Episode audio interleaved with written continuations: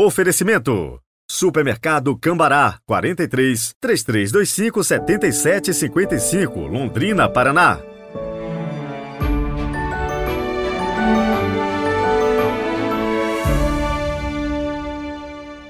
Olá, bom dia. Sejam muito bem-vindos a esta terça-feira da oitava de Páscoa, 11 de abril de 2023.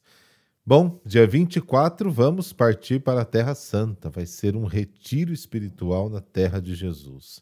E eu gostaria de partilhar esta viagem com você. E não somente, quero rezar também pela sua família, pelas suas intenções lá nos lugares santos. E eu vou compartilhar esta viagem para que de alguma forma você participe dela. Então se inscreva, por favor, em dois canais: no Instagram, padre.heriberto e no YouTube Peregrinos do Rocio. Fotos, vídeos, tudo, absolutamente tudo, eu quero compartilhar nestes canais com você. Rezemos juntos.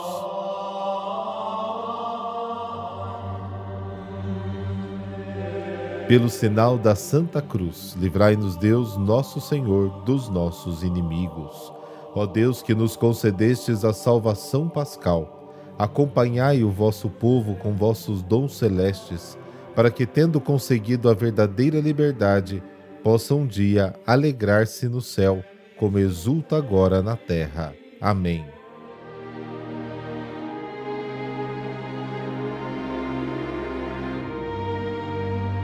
João capítulo 20, versículos de 11 a 18. O Senhor esteja convosco, Ele está no meio de nós. Proclamação do Evangelho de Jesus Cristo segundo João. Glória a vós, Senhor. Naquele tempo, Maria estava do lado de fora do túmulo chorando. Enquanto chorava, inclinou-se e olhou para dentro do túmulo. Viu então dois anjos vestidos de branco, sentados onde tinha sido posto o corpo de Jesus, um à cabeceira e outro aos pés. Os anjos perguntaram: Mulher, por que choras? Ela respondeu: Levaram o meu senhor e não sei onde o colocaram. Tendo dito isto, Maria voltou-se para trás e viu Jesus de pé, mas não sabia que era Jesus. Jesus perguntou-lhe: Mulher, por que choras? A quem procuras?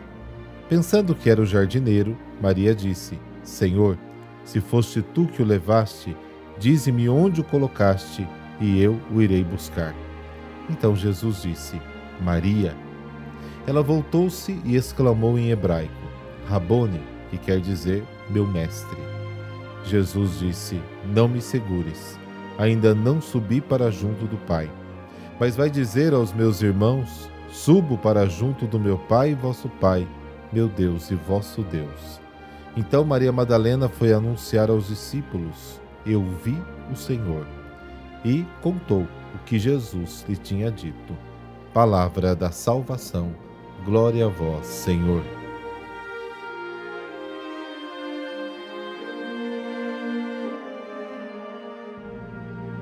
Depois de terem encontrado o túmulo vazio, Pedro e o outro discípulo voltaram ao cenáculo.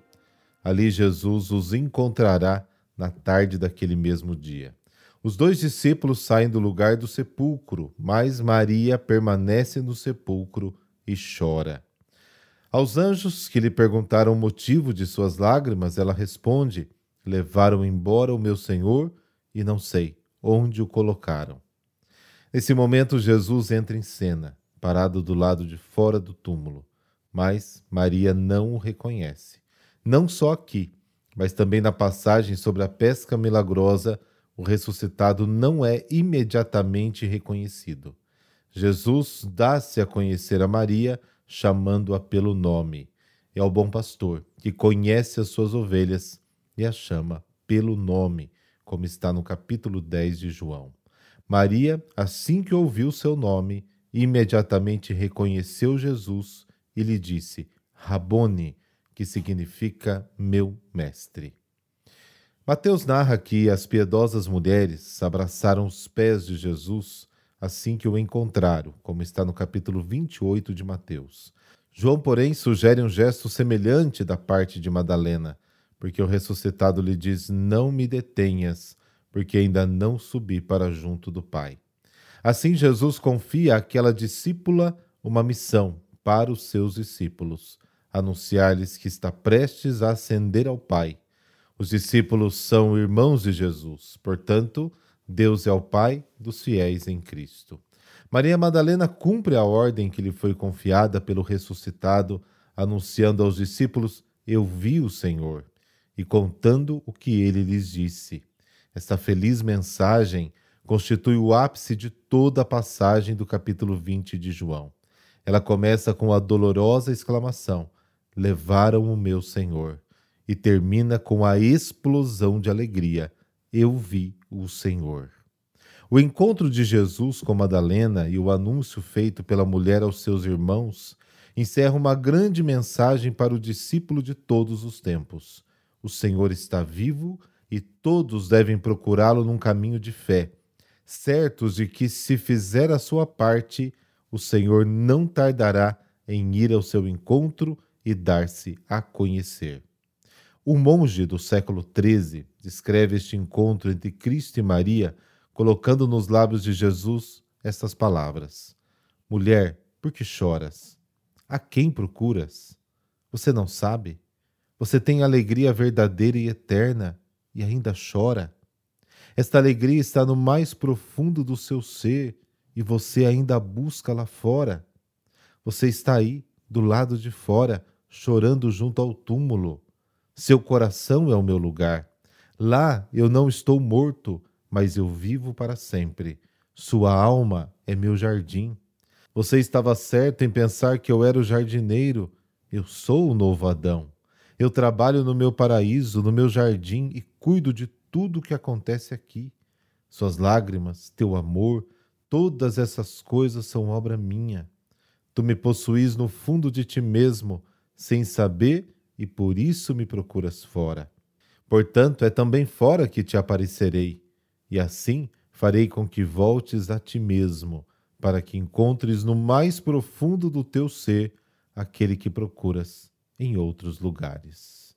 Esta é uma meditação anônima né, sobre a paixão de Jesus Cristo.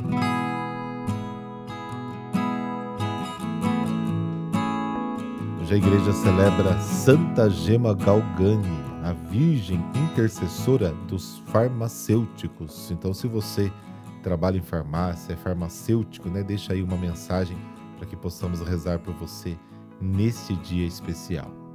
Gemma, conforme nome original em italiano, teve uma curta existência nesta terra.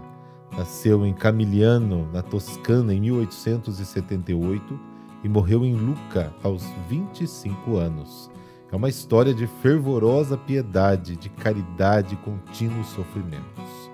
Seus sofrimentos foram causados, em parte, por uma saúde débil, também pela pobreza em que sua família caiu pela zombaria daqueles que se ofendiam com suas práticas devocionais, seus êxtases e outros fenômenos, e por aquilo que ela acreditava serem assaltos do demônio. Mas ela contava com o consolo da comunhão constante com Nosso Senhor, que lhe falava como se estivesse corporalmente presente. E também encontrou muita bondade por parte da família Giannini, que a tratou nos seus últimos anos de vida depois da morte do pai, quase como que uma filha adotiva. Ao nascer, Gemma recebeu esse nome, que em italiano significa joia, por ser a primeira menina dos cinco filhos do casal Galgani, e foi abençoado com um total de oito filhos. Gemma Galgani teve uma infância feliz, cercada de atenção pela mãe, que lhe ensinava as orações e o catecismo com alegria incutindo o amor a Jesus na pequena menina. Ela aprendeu tão bem que não se cansava de recitá-las e pediu constantemente à mãe que lhe contasse as histórias da vida de Jesus. Mas essa felicidade caseira terminou aos sete anos. Sua mãe morreu precocemente e sua ausência também logo causou o falecimento do pai. Órfã, caiu doente e só suplantou a grave enfermidade graças ao abrigo encontrado no seio de uma família de Luca, também muito católica, que a adotou e cuidou de sua formação. Conta-se que Gemma, com a tragédia da perda dos pais, apegou-se ainda mais à religião. Recebeu a primeira Eucaristia antes mesmo do tempo marcado para as outras meninas e levava tão a sério os conceitos de caridade que dividia a própria merenda com os pobres. Demonstrava sempre vontade de tornar-se freira e tentou fazê-lo logo depois que Nossa Senhora lhe apareceu em sonho.